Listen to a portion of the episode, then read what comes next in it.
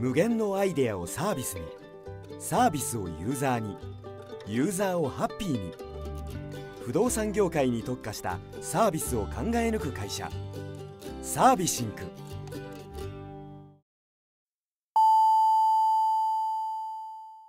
ウェブディレクションやってますラジオ。この番組は東京でウェブディレクターをしている名村がウェブディレクターとして思っていること感じていることをお伝えしているインターネットラジオです。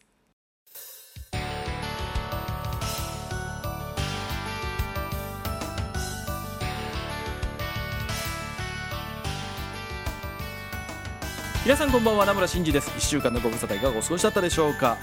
えー、今週の頭なんですけどもねあのウェブサイトっていうのを作る仕事をしてるとちょっとね関わる数がそんなに多くはない案件だったんだけどもあの実際の街に設置されてるあの施設があるんだけどもねあのそこの中で動くアプリ Android なんだけど Android アプリっていうのをねちょっと作る仕事をさせていただいてて、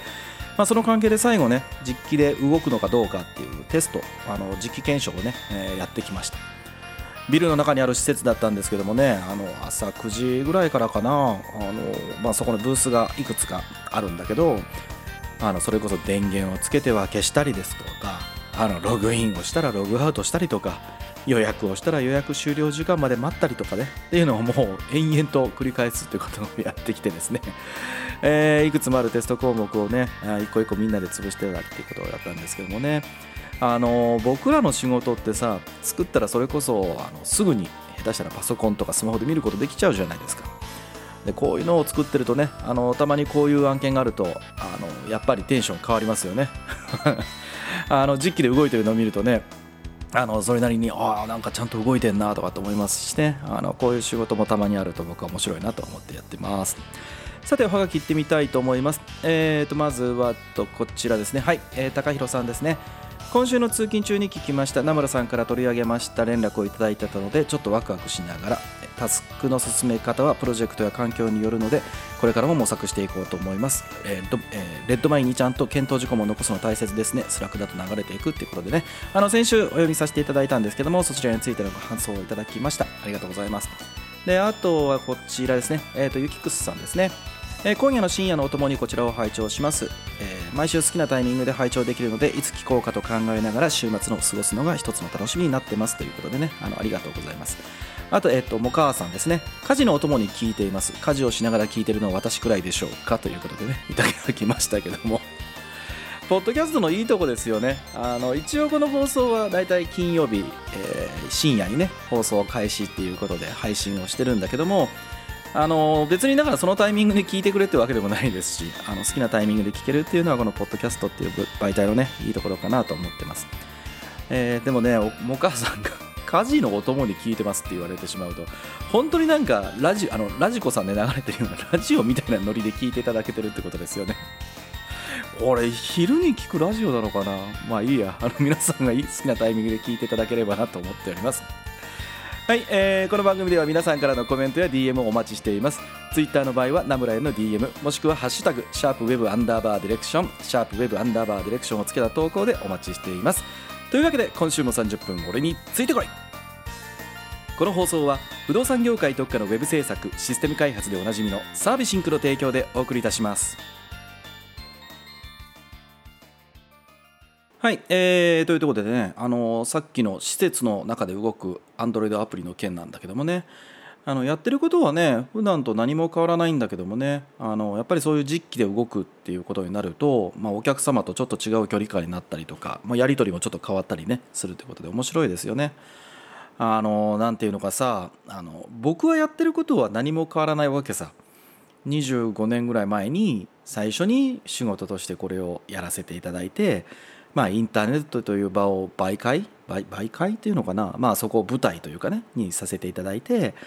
あの、うん、あのホームページを作る仕事がすごく好きでプログラムを書くこともすごく好きでディレクションでお客様とお話をするのもすごく好きで何にも変わってないんだけどこの筐体の中でしか動かないものってなるとさなんか急に普段と違う人とかさの思いとかが見え隠れしててさなんかちょっとほうそういうものかとかね思ったりしますよね。あの、まあ、そんな感じでやってました。えーさてもう少しおはがき行ってみたいと思います。えーっとですねツイッターの方でいただいてたやつですね。どちらにしようかな。こちらですね。はい。えーアズデザインさんからいただきました、えー、おシャープナンバー2も面白い。そして2000年からずっとディレクター育成されてたんですね。その継続はすごい。本もこの辺うん読んでるといいよの本ばっかりですね。ということでね。あの第2回の放送で、えー僕がご紹介してた内容についてコメントを先日いただきました、えーありがたいですね。あの第2回の時あれですよね。あのディレクターとしてこういう本読んでた方がいいよっていうのをね何冊だったっけ？十十何冊でしたっけ？あのご紹介したのだと思いますけども。あの僕がやってるウェブディレクター、えーじゃあウェブディレクションやってますブログの方ですね。そちらの方に、えー、とリンクも貼って、えー本のご紹介もしてるんですけどもそちらの方を見ていただけたということだと思います。ありがとうございます。で、えー、と次がこちらのおはがきで、はい。えー伊藤さんですね。お客様の言葉には潜在ニーズがあるという話に納得。言われたことだけが全てではない。お客様の心理を汲み取る努力をし先を読んで行動してこそ仕事の幅や可能性が広がっていく。学びがありすぎますと。であの、まあ、こちらに対してね僕の方からちょっとコメントしたんですけども多分それに対してご返事をいただけたんですがえー最近名村さんのご活躍ご活動を知りました。ノウハウよりも根底にある考え方に納得感がありもっとお話を聞きたいと思いました。もっと早く出会っていたかったと最近思いながらブログなどを漁って、えー読ませていただいてます。楽しみにしてますということでね。あのコメントいただきました。ありがとうございます。あのそうですね。これもしょっちゅう言ってることなんですけどね。あの僕は多分外でセミナーでお話をさせていただいた時とかもそんなにノウハウとかチップスとかは言わないよみたいなことをねあのこのラジオでも何回か言ったような気がしますけど。できればねみんながこうこうなんていうのかな。あの僕にとってそのノウハウとかチップスとかっていうのはさその最終的に考え出した結果でしかないと思ってるんですよね。なので例えばそのガントチャートを引くとか WBS を作るとかって話があると思うんだけどそれってそもそも何でやるのっていうことが分かれば何て言うかな。そのちゃんとしたピンボックとかねあのプロジェクトマネジメントのピンボックとかで書かれてるようなものじゃなかったとしてもそれこそさホワイトボードに手書きで、まあ、ペンで書いて、えー、といつぐらいまでにこれをやっときますみたいなものを写真でカシャって撮ったって僕はいいと思うんだよね。そのそれで間に合うのであれば。でもなんか、えーディレクションをやっていたら WBS を作って、えーガントチャートを引かなければならないみたいなことをこうそれがルールだみたいな風になってしまうとねなんかうまくいかなくなっちゃうというかそのツールに使われてる感っていう風に出ちゃうじゃん。なんかそれはあんまり僕は好きじゃないなっていう気がねずっとしているのであんまりそういう話をできるだけしないようにしないようにっていう風にね、まあ、してたりしますけどね。はい。で、えー、とあとですね DM でちょっといただいたんですが先週先週だったかな？先週もちょっとご紹介しましたけども、えー、と来月、えー2020年の11月ぐらいから開催をちょっと予定しています。ウェブディレクター育成講座っていうことでねあの具体的にどんなことするんですか？みたいなことをちょっとごご連絡をいただきましたのでちょっとラジオでご紹介しておこうかなと思ってます。あのこのウェブディレクター育成講座ってあの2000年ぐらいですよね。そうそう。2000年ぐらいからまあ細々と僕がやってきたものですね。98年とか9年ぐらいに、まあ、当時あれですよ。渋谷界隈にウェブに関するとか IT に関する人たちがいっぱい集まっててあのビットバレーだったかな。ビットバレーっていうふうに言われてる時代があったんですよね。でその頃ってさあのウェブデザイナーさんっていうウェブデザイナーって仕事はまあもうだいぶこう認知もちょっとずつ広まってた時代だったんだけど作り手が増えてきたんだけど仕事を回す人がいないよねっていうのを、まあ、当時のこういろいろお話をさせていただいてた制作会社の方々としてたんですよね。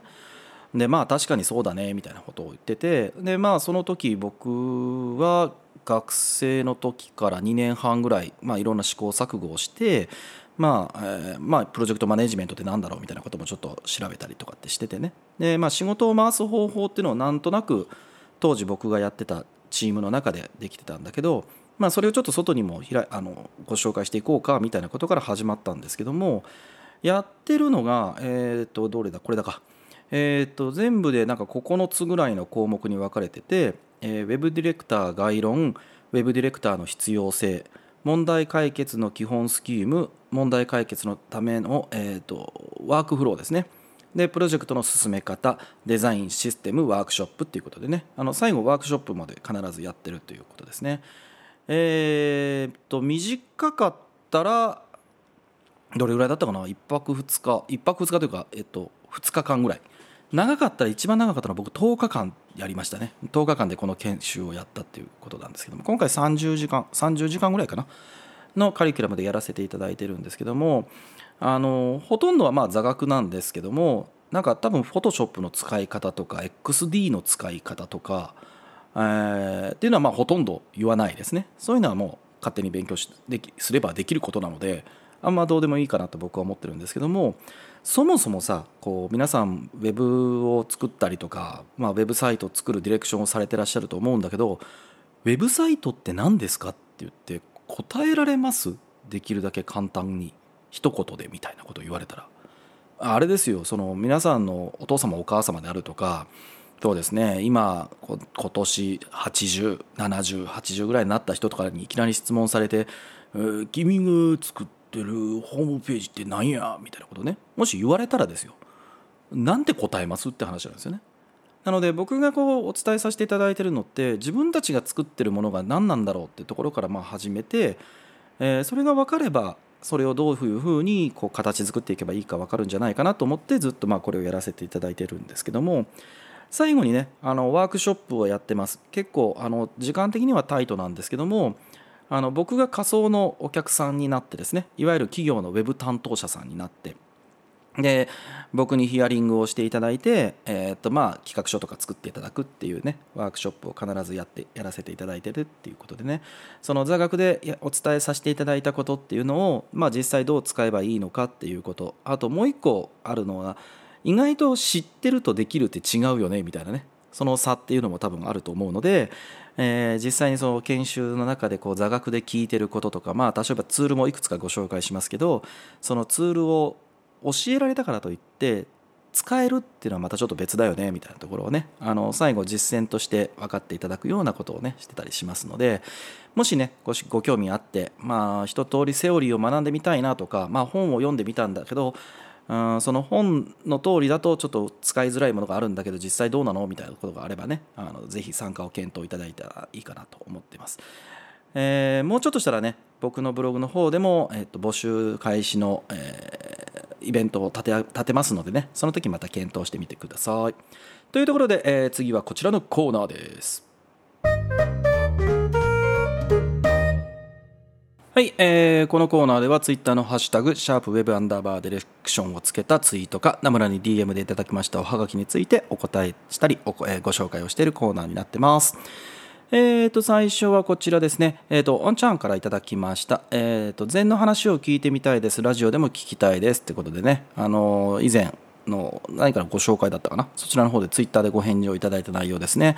あの禅の話なんですけどもそうですねあのうちの会社で、えー、っとまあ、今年はちょっともうコロナがあったからどうしようもないんですけども、えー、っと座禅研修っていうのをやってるんですよね。あので僕自身もあの今よほど朝忙しくなければ朝会社に出社したら座禅を組んでたりしますね。大体15分ぐらいかな。朝行ってるのは15分ぐらいなんですけども。あのこれみんなに別に座禅を組んだ方がいいよなんていうつもりは全くなくて僕がたまたま禅禅というか座禅がああのマッチしたよっていうのはあったって意味ね。あのあったよっていうことを言ってるだけなんですけどもあのこうこれってうちでさあの新卒の採用をさせていただいててでその時の会社説明会ってやってるんだけどその時にもねよく言ってるんですけど、まあ、これ東京だからなのかなっていうのもちょっとあるんですけどこう今の子たちというか、まあ、今の子たちですよね。うん、スマートフォンができてからっていうのが特に顕著だと僕思ってるんだけどあの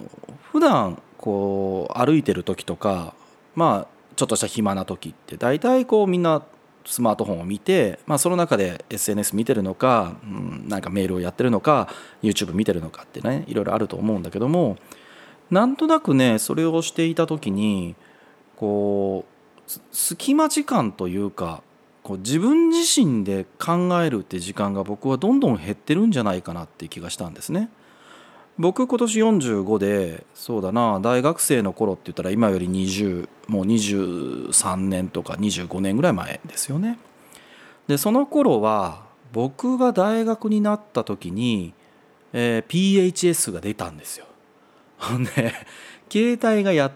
と出てちょっとしたぐらいかな写メもまだなかったですよね。写メはね確か、えー、2000年か99年かなんかそれぐらいだったような気がするんだけど、えー、その頃ってさその当然ただのもう電話機なんですよ。なので今みたいにこうネットが見えるなんてこともないし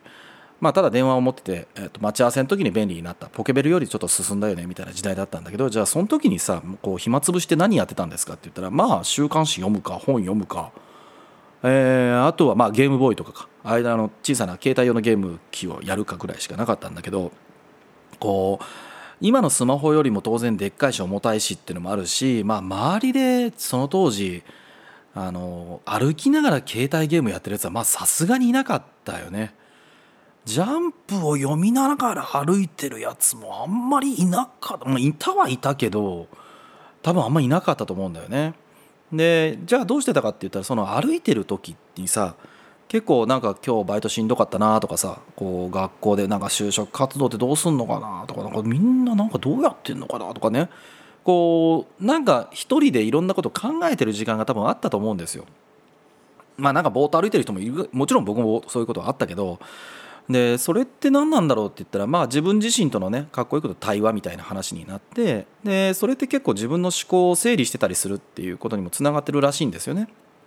でそういった言葉って何なんですかって言ったら日本語には内側を顧みるって言って内省っていう言葉がねあるんだけどそのスマートフォンができてから内省をする時間っていうのが多分ねどんどんどんどんなくなってるんじゃないかと思うんですよね。だってなんだか極端には寝てる時以外っていうのを隙間時間で全部スマホを見たらなんとか時間潰せてしまうわけですよ。でまあ家で朝起きて出社してまあ在宅でもいいですよ今だったらねでその間にこうスマートフォン見て仕事して終わってお風呂入ってご飯食べて寝てみたいな話とかっていう風になるとなんかねやっぱ自分とこう対話する時間っていうのがどんどんなくなるなみたいなことをちょっと思ってた時期があってでそれが2010僕は2015年ぐらいにすごくそれで悩んでたことがあったんですけどえーと、知り合いの方がですねあの青森にあるお寺のことをちょっとご紹介いただいて、まあ、そこで座禅の研修会みたいにやるよって言っていただいたので、うん、これはなんかえ縁というか運というか、まあ、巡り合わせというかそういったもんじゃないのかなとかと思って行きますってね行ったんですよ青森の八戸まで行って。でえー、1泊2日でねあの禅寺さんで、えー、座禅を組んでっていうことをさせていただいたんですけどもね。その時に行ったらね1回で30分ぐらいの座禅を1泊2日でどれぐらいだったかな？9回ぐらいやったのかな？でもさその30分を9回も座禅するってさこう聞いたらえそんなすんの？って思いません？僕もなんか最初のこうメニュー見てこんないっぱいやんのかな？と思ったんですけど意外とあっという間に終わるんだよね。でなんかね座禅を組んだから悟るとかでも絶対ないんだよね。あの凡人だし煩悩の塊だしさ。経営者なんかやってるんだしね。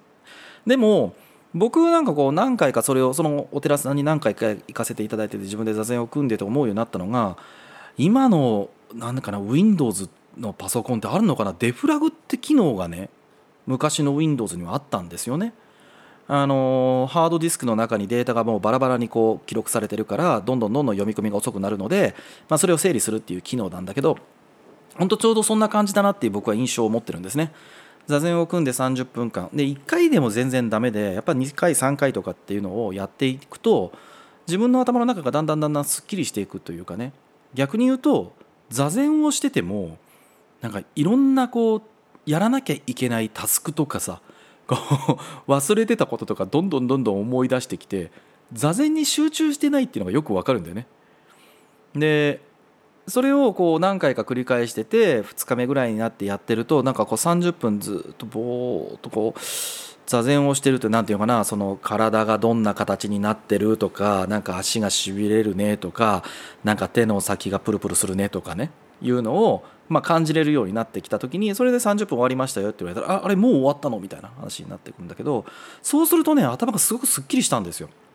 あのやっぱりなんかこう中途半端に置きっぱなしにしてたものがきれいに整理されたみたいなね話があってそれからこう自分の中で内省をするっていう時間ってやっぱり大事だしその日常の中でもこう内省をするっていうことを取り入れるべきだと思うしでそれからうちの会社でその座禅研修っていうのこれあのもう研修って言ってるけども必須じゃないんですよ。あの手を挙げて行きたいやつらが行くっていう話だしあの終わった後のレポートも何もないしあの座禅に行くってこと自体がもう目的でありそこで座禅をしたこと自体が結果なので別にそこで何を考えたとかも僕会社的には別に何ていうかなちょっと乱暴に言うとどうでもいいというかね。その座禅自体をけんあの体験して自分でそういう時間を取るってことを大事にしてるっていう研修なんだけどでその中でやっぱりわざわざ青森まで行ってるのって、まあ、東京でねあの座禅が組めるお寺っていうのも正直あるんだけどなんとなく日常のすぐそこ近くにいるっていう状態なんだよねそれってね。なんか本当に携帯が鳴ったらなんかすぐに戻って仕事できるしみたいな。でも青森まで行ってこうみんなで寝るところに荷物を置いてそこに携帯も置いて、えー、座禅堂というか大きな本僕が行ってるところは本堂でやるんでですけども本堂で座禅組んでてもスマホもないし、えー、IT 機器何もないしですっごい静かであの始まりと終わりの時にはこうゴーンって言ってねこう音鳴ってそういうのものすごく音も響いてこう体の中にビビー作る感じるのもね含めてなんだけどであのパチンっていうのは共作ですよね。あの叩かれるとかもやったりするんですけどもそういうのをすることでこう非日常な上で自分自身とも本当に自分の肉体というか感情とか、えー、気持ちとかそういったものと対話をしていくっていうことを繰り返していくことで、えー、なんか自分ってじゃあどういうふうな今後ね成長していきたいのかとかどういうふうな仕事をしていきたいのかとか、うんまあ、もっと言うとどういうふうに生きていきたいのかとかっていうことにね思いを馳せていく時間がやっぱちょっとずつ増えていくんですよね。でえーと、僕がなんか最近まあこの年になってきて二十何年とかこの仕事をさせていただいた時にやっぱり大事にしてるというのがそのどういうふうになりたいのかとかうん長くこう仕事をしていくって言った時にうんやっぱり自分でこういろんなことを考え出せる生み出すことができるとか、うん、生き残っていくための力とかっていうのって本当にチップスとかノウハウだけをただいくつもたくさんねあのノウハウゲッターさんみたいに身につけたって多分どっかで壁が来るけど自分でクリエイティブ本当にこう方法論を作り出すことができるようになるときっとこう仕事は楽しいし自分が主体になってね仕事を回すことができていくっていう時代あのことができるんじゃないかなと僕は思ってるので、えー、僕にとってもそういうことができるツールとツールだよね。本当に。あのフォトショップとか、えー、XD とかと同じようなツールとして僕にとっては座禅があって。で座禅の一つとしてやっぱりその大きなもので座禅だよね。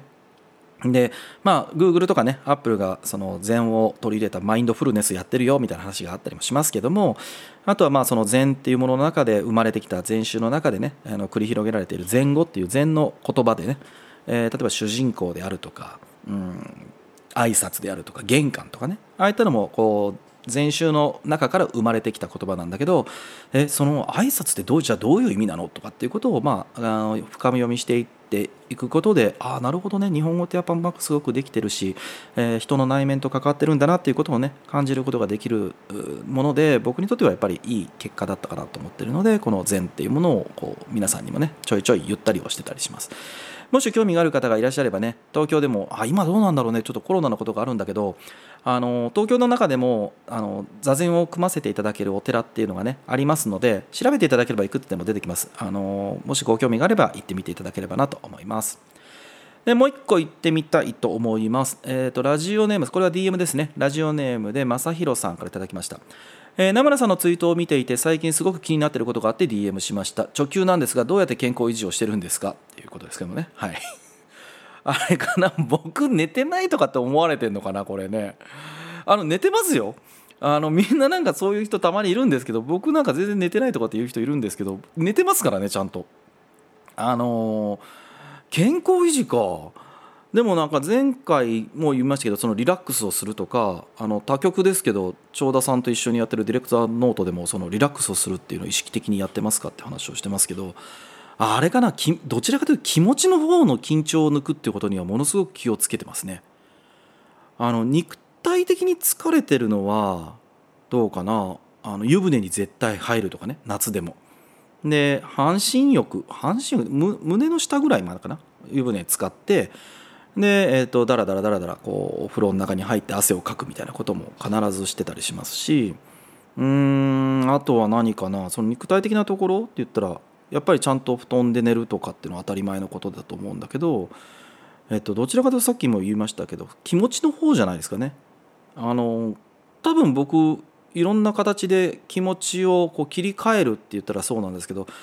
あの立場上いろんなねあのうちの子たちとかお客さんからも連絡が来ることがあるんだけどなんか見てる人にとってなんか僕がすごくマルチタスクな人だみたいなこと言う人いるんですけど多分絶対そんなことなくて僕は多分シングルタスクの切り替えが早い人だって僕は思ってるんですね。よくなんか途中で話しかけられた話しかけられたら集中力が切れて元に戻る時間かかるっていうのあるじゃん。であれからのね切り替えで元に戻るのが多分早いんですよ僕。でそれは普段の例えばじゃああ今からランチだと思った時に仕事のことをできるもう本当にスパッと忘れるしあのあ、まあ、この話をしてて思い出したんだけど僕中学の時に覚えてんだけどあの定期試験とかってあるじゃん。ですっごい頑張って勉強まあね前日も勉強したりとか直前までこう参考書読んだり教科書読んだりしててテストをやって終わったら僕ね本当に問題用紙があ問題用紙に書いてた問題も忘れちゃうんだよね。だから終わって「お前あれ何番のやつって何て回答した?」って言ったら「え3それってどんな問題だっけ?」って本当に覚えてないんですよ。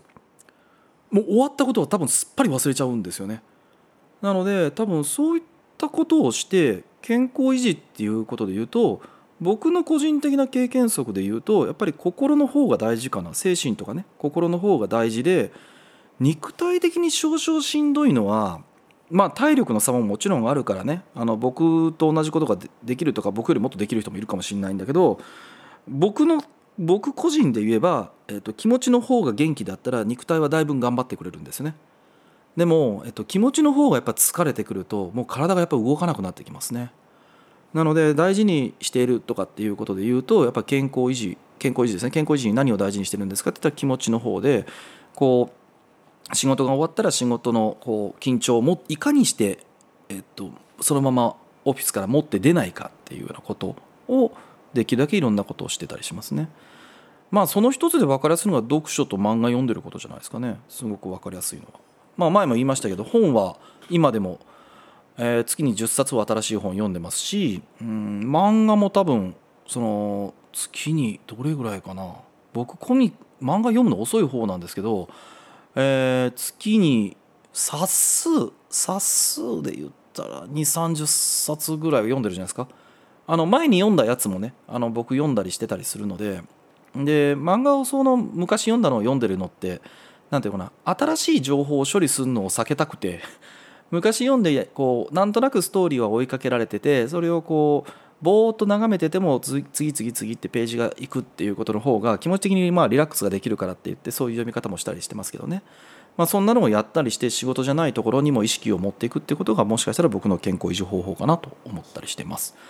えー、まあ、最初さんこれで答えになってますかね、まあ、もしまた聞いてみたいことがあれば DM してきてみてください。この番組では皆さんからのコメントや DM をお待ちしています。Twitter の場合はナムラへの DM もしくはハッシュタグシャープウェブアンダーバーディレクションをつけたツイートをしてきてくださいね。これからも楽しいおはがきお待ちしております。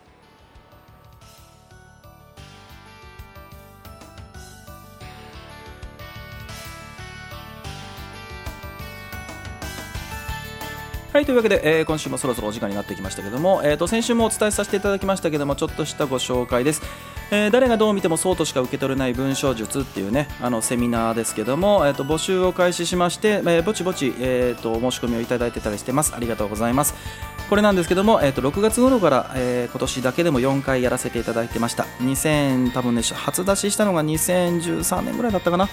えー、だったと思うんですけども僕のライフワークのようなイベントになってるんですけども先日ある出版社の、えー、社内研修でもお話をさせていただきました、えー、人生の無駄を省くための文書術ということでねやってるんだけども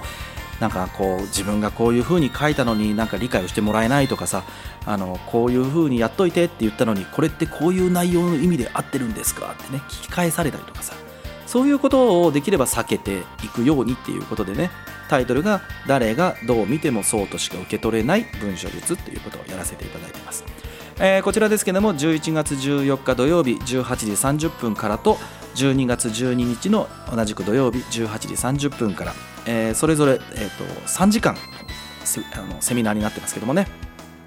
えー、両方ともイベントプラットフォームドアキーパーで募集をしています。誰がどう見てもそうとしか受け取れない文書術かサービスインクで検索してみていただければなと思っております。